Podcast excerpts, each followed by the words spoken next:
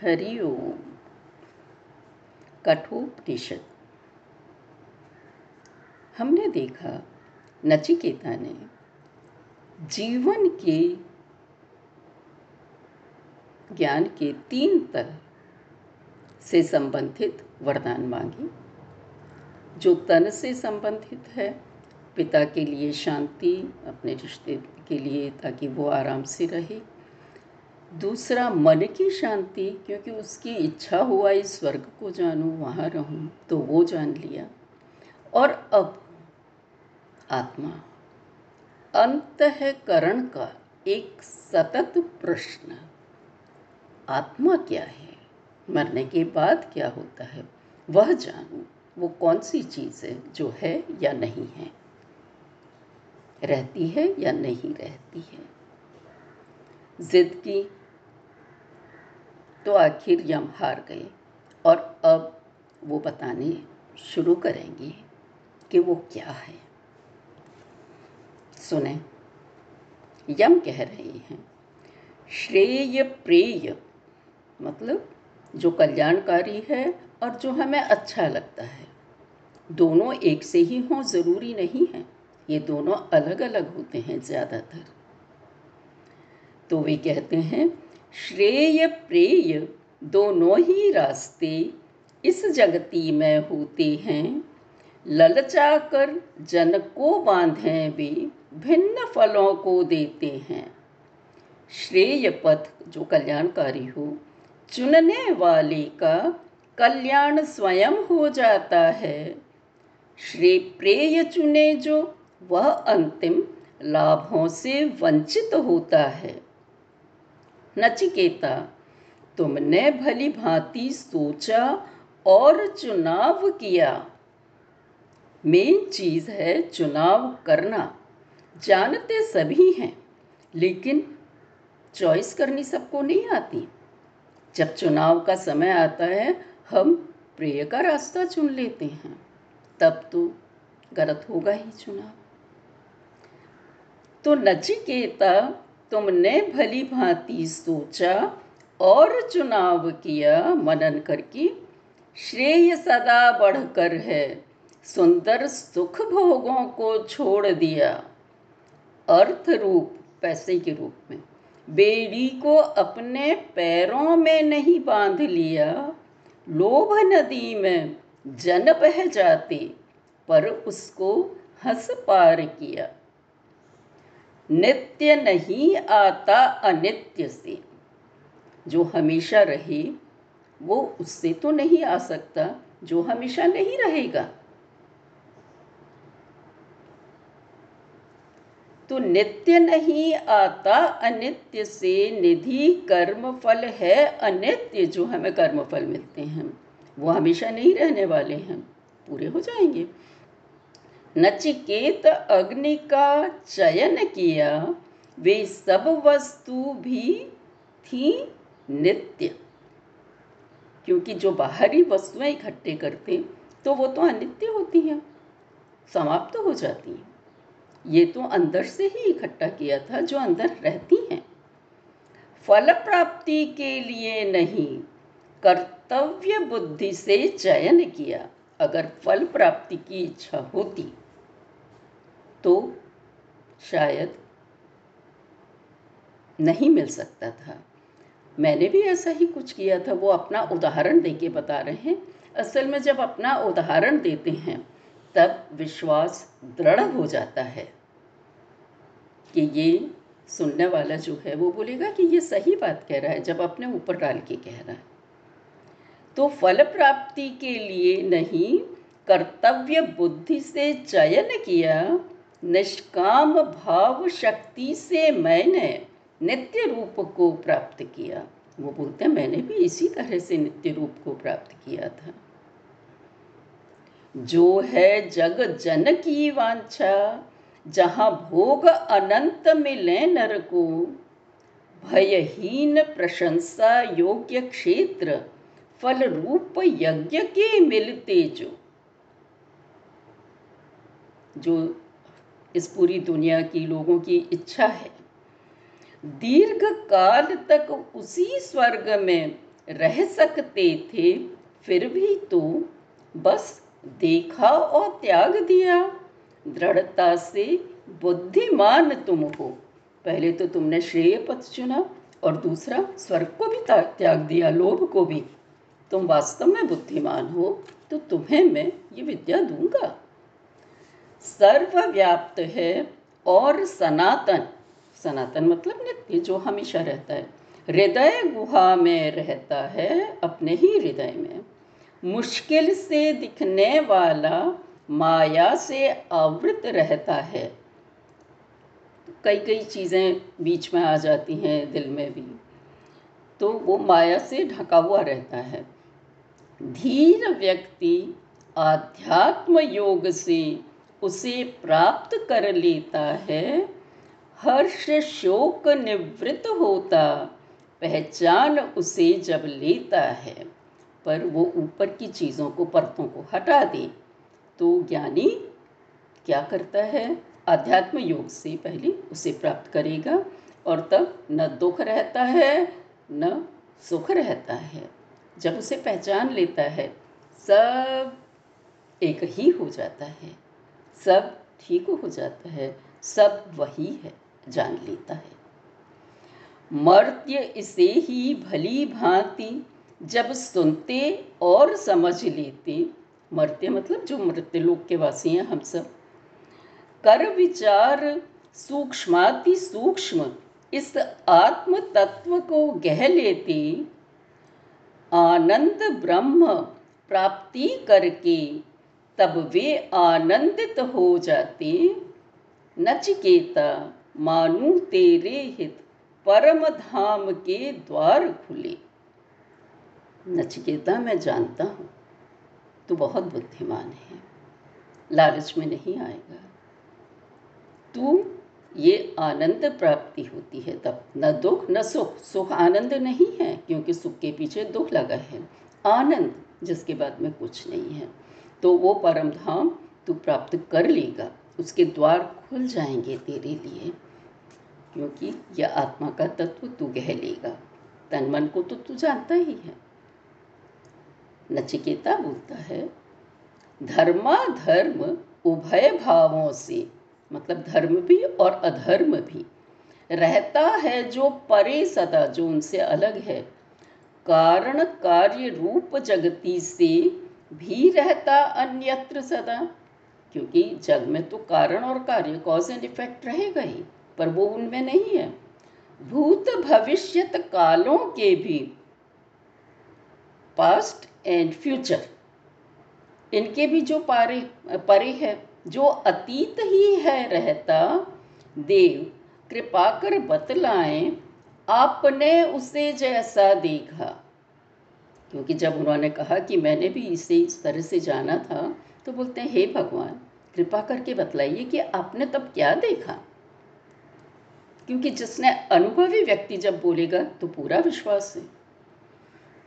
यम बोलता है, ज्ञानी लोगों को जिस पद की चर्चा करते मैं सुनता हूँ, कहना हो संक्षिप्त रूप में तो उस पद को ओम कहूँ। जग में यह अक्षर है ब्रह्म, और यही ही परम ब्रह्म। वांछाएँ पूरी कर लेता, जो जाने यह अक्षर ब्रह्म। अब उन्होंने ये बताया कि जिससे उस आत्मा तक पहुँचा जाएगा, अग्नि ज्वलित की जाएगी, वो है शब्द ओम। ओम शब्द ही हमको वहाँ तक पहुंचाएगा। कैसे? ओम में हम सांस लेते हैं। अंदर ली, रोकी, फिर निकाली और रोकी। तो पहले ये सीखते हैं कि हमें ध्यान करना है, इसी पर ली है, रुक गई है। निकाली है, रुक गई है। अब जो लास्ट में रुकती है, उस पर पूरा ध्यान जाएगा, नहीं तो तो सांस पे ही ध्यान जाएगा शुरू में। और बाद में जो रुक गई है धीमे धीमे उस रुकने की पर कोई ध्यान नहीं जाएगा। मतलब ध्यान नहीं देना पड़ेगा और ध्यान वैसे ही लग जाएगा, शून्य में। और उस शून्य में ही आत्मा के दर्शन होते हैं। उस रगड़ से ही अग्नि पैदा होती है। गई, आई गई, आई। और फिर रुक गई। अग्नि प्रज्वलित हो गई। ध्यान लग गया, जहाँ शून्य है और तब उसका अनुभव होता है। वो दिखेगी। किस तरह से अग्नि जल रही है, ऐसी ही दिखे, ऐसा नहीं है। अनुभूति होगी, क्योंकि उसका तो ना आकार है, ना रूप है। और ये करके ही समझ में शायद आएगा। आलंबन है श्रेष्ठ यही यही सहारा है। और चीज़ों का सहारा मतलब किसी चीज़ की ज़रूरत नहीं है और सहारों की। न वस्तु की, न व्यक्ति की। अंतिम आलंबन है, यह ही अंतिम सहारा भी यही है। सबके पे घूम भी आओगे तो भी। ब्रह्मलोक में शोभा पाता इसे जानने वाला ही। ज्ञान रूप आत्मा का होता, जन्म नहीं, ना मृत्यु ही। तो तो क्योंकि ज्ञान रूप है, ज्ञान कोई वस्तु है कि तुम उसे देख लो? नहीं। उसी तरह से आत्मा को नहीं देख पाते। न जन्म होता है, न मृत्यु, वो तो है। बस तुम उसका उपयोग कर लो। नहीं किसी का कारण है यह। न है कार्य किसी का ही कॉज और इफ़ेक्ट भी नहीं है यहाँ पर। जन्म नहीं, मृत्यु नहीं कॉज नहीं इफ़ेक्ट नहीं। शाश्वत नित्य, पुरातन और अजन्मा ही यह होती है। ये तो हमेशा है। जन्म भी नहीं होता है इसका। है केवल यही शब्द उसके योग्य है। नष्ट किए जाने पर तन के नष्ट नहीं यह होती है। तो जो नचिकेता का प्रश्न था कि कोई बोलता है, तन के नष्ट होने पर रहती है और नहीं होती है, वह जवाब मिल गया कि नष्ट किए जाने पर तन के नष्ट नहीं यह होती है। मर गया या कि मारा मैंने, दोनों ही व्यर्थ विचार करें। आत्मा ना मरे, नहीं मारे दोनों यह भेद नहीं जाने, क्योंकि वो तो अभी सामान्य है। है अशरीरी अविचल स्थित, नाशवान इस तन में ही। अब बोलो, ये तन तो नाशवान है, इसमें वो जो नष्ट नहीं होती, वो कैसे है? जाने सर्व व्याप्त विभु को बुध, चिंता मुक्त हो ये तब ही। फिर भी वो है इस चीज़ को जान लेगा ज्ञानी, तब कोई चिंता न रहेगी, कोई इच्छा न रहेगी। नहीं प्राप्त होती यह आत्मा प्रवचन से या पढ़ने से, जो केवल इसको ही चुनता, हो जाती है प्राप्त उसे। क्योंकि पढ़े हुए में या प्रवचन सुनने में क्या होगा? हम थोड़ी देर याद रखेंगे, भूल जाएँगे। केवल ये जीवन मरण का हमारे प्रश्न नहीं है कि हम उसे चुन लेंगे, पर यहाँ तो तुमने चुना है उसे। तब ज़रूर प्राप्त होती है कि हमें केवल आत्मा को जानना है और कुछ नहीं, और सब चीज़ों से हमने ध्यान हटा लिया। परमात्मा, जीवात्मा स्थित हृदय गुहा की ब्रह्मपुरी में, अब उन्होंने बोल दिया, परमात्मा और जीवात्मा दोनों समान हैं।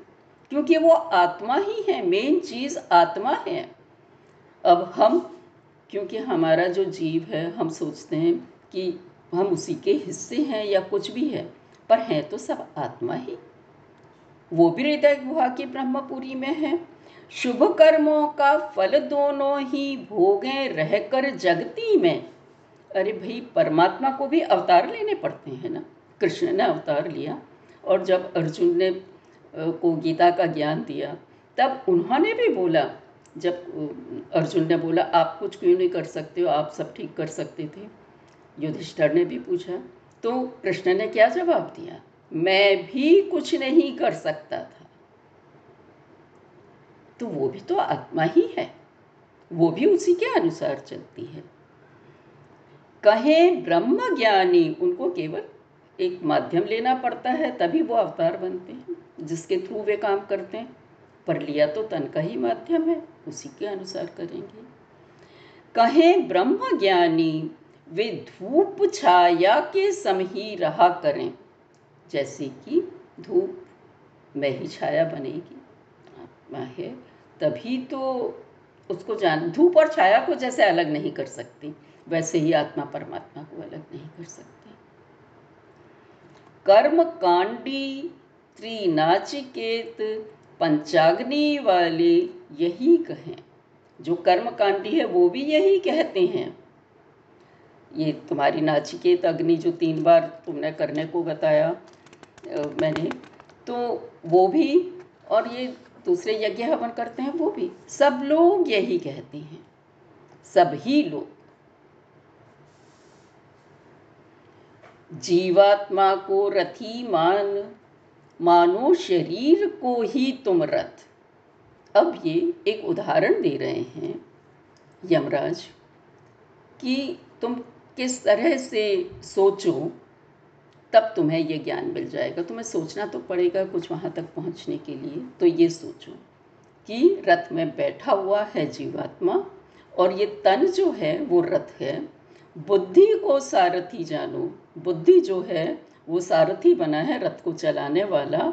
मन को मानो लगाम तुम अब, और मन लगाम है, जिससे तुम घोड़े को बोलोगे भी चलो, उसको आदेश दोगे। घोड़े बने इंद्रियाँ इंद्रियाँ बनती हैं घोड़े। और मार्ग बना है विषय वस्तुओं से, हम विषय वस्तुओं में ही उलझे हुए हैं, रथ में बैठते हैं, इंद्रियों से काम कराते हैं। इंद्रिय मन से युक्त आत्मा भोक्ता बनी, कहें बुद्धि, और तब ज्ञानी क्या बोलते हैं? कि भाई, आत्मा पे अभी इंद्रिय और मन ये सब है तो वो भोगता है मतलब भोग कर रही है। अविवेकी और चंचल मन से युक्त सदा जो रहता है, इंद्रिय उसकी दुष्ट अश्व सारथी न वश कर पाता है। अब ये बोलते हैं कि जो जो उसमें रथी बैठा है तुम। जब मन चंचल है, हमेशा इधर गया, कभी उधर गया, ज्ञान नहीं है उसमें, तभी जा रहा है। उसकी जो इंद्रियाँ हैं, वो तो इंद्रियाँ तो घोड़े हैं ना तो वो दुष्ट अश्व हैं। सारथी उनको वश नहीं कर पाता, इंद्रियों के पीछे दौड़ता है, क्योंकि मन चंचल है। विवेक बुद्धि संयुक्त हुआ, जो मन का संयम सदा रखे, वश में रहे इंद्रियाँ जैसे उत्तम घोड़े सारथी के। पर जब ज्ञान बुद्धि आ जाती है, ज्ञान आ जाता है, तब वो क्या करेगा? मन पर कंट्रोल रखेगा। और मन पे कंट्रोल कैसे रखेगा? कौन रखेगा? सारथी। घोड़ों को चलाने वाला इंद्रियों। इंद्रियाँ जब चल रही हैं, घोड़े चल रहे हैं, सारथी उन पे कंट्रोल करेगा तो वो सही रास्ते चलेंगे। बुद्धि रूप सारथी से जो मन की लगाम वश में रखता। पार करे संसार मार्ग, विष्णु का परम पद पा जाता। तब उसे विष्णु का परम पद मिलता है। वो जो रथी बैठा है अंदर, उसको। इंद्रिय से बली विषय होते विषय, ये सब सेंसेस जो आते हैं। और विषयों से मन शक्तिवान। इनसे मन ज़्यादा शक्तिशाली होता है वो ही घुमाता है। मन से बली बुद्धि होती बुद्धि से जीवात्मा बलवान।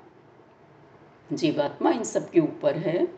माया अव्यक्त श्रेष्ठ उससे है। उससे परम पुरुष ऊँचा, परम पुरुष मतलब ईश्वर। वही परमात्मा, परम आत्मा। न उससे परे कहीं कुछ भी है, वह परम गति सबका। वाक मन में, मन बुद्धि में, बुद्धि आत्मा में लीन करे, आत्मा को फिर शांत ब्रह्म में साधक पूर्ण विलीन करे। तो जिन तीन का योग होना है, देह, मन और आत्मा, वो यहाँ इस तरह से होगी। सारथी को, सारथी जब वश में कर लेगा तो वाणी बोलते हैं ना तो वो शरीर का हिस्सा फिर मन में, उसको मन में डाली, फिर मन को बुद्धि में एक दूसरे का ये कंट्रोल करें। तो शरीर को मन से कंट्रोल करो, मन को बुद्धि से कंट्रोल करो और बुद्धि आत्मा में लीन हो जाएगी। उसको वो दिखने लगेगा। और जब आत्मा जब दिख गई तो वो परम आत्मा महसूस हो जाएगी कि हम सब उसके हिस्से हैं। साधक ये काम करे, ये बताया है।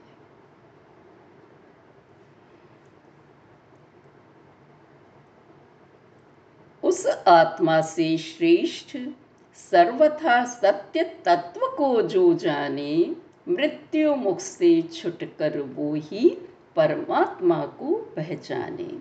जो इस तरह से जान लेता है कि यही सत्य तत्व है यह आत्मा दिख गई है, वही सत्य तत्व है, फिर वो परम पुरुष मतलब परमात्मा को सोचने लगता है। बस, खत्म। वो यहाँ तक इस तरह से परमात्मा को पहचान लेगा। आज इतना ही। अभी और आगे है। कल करेंगे। धन्यवाद।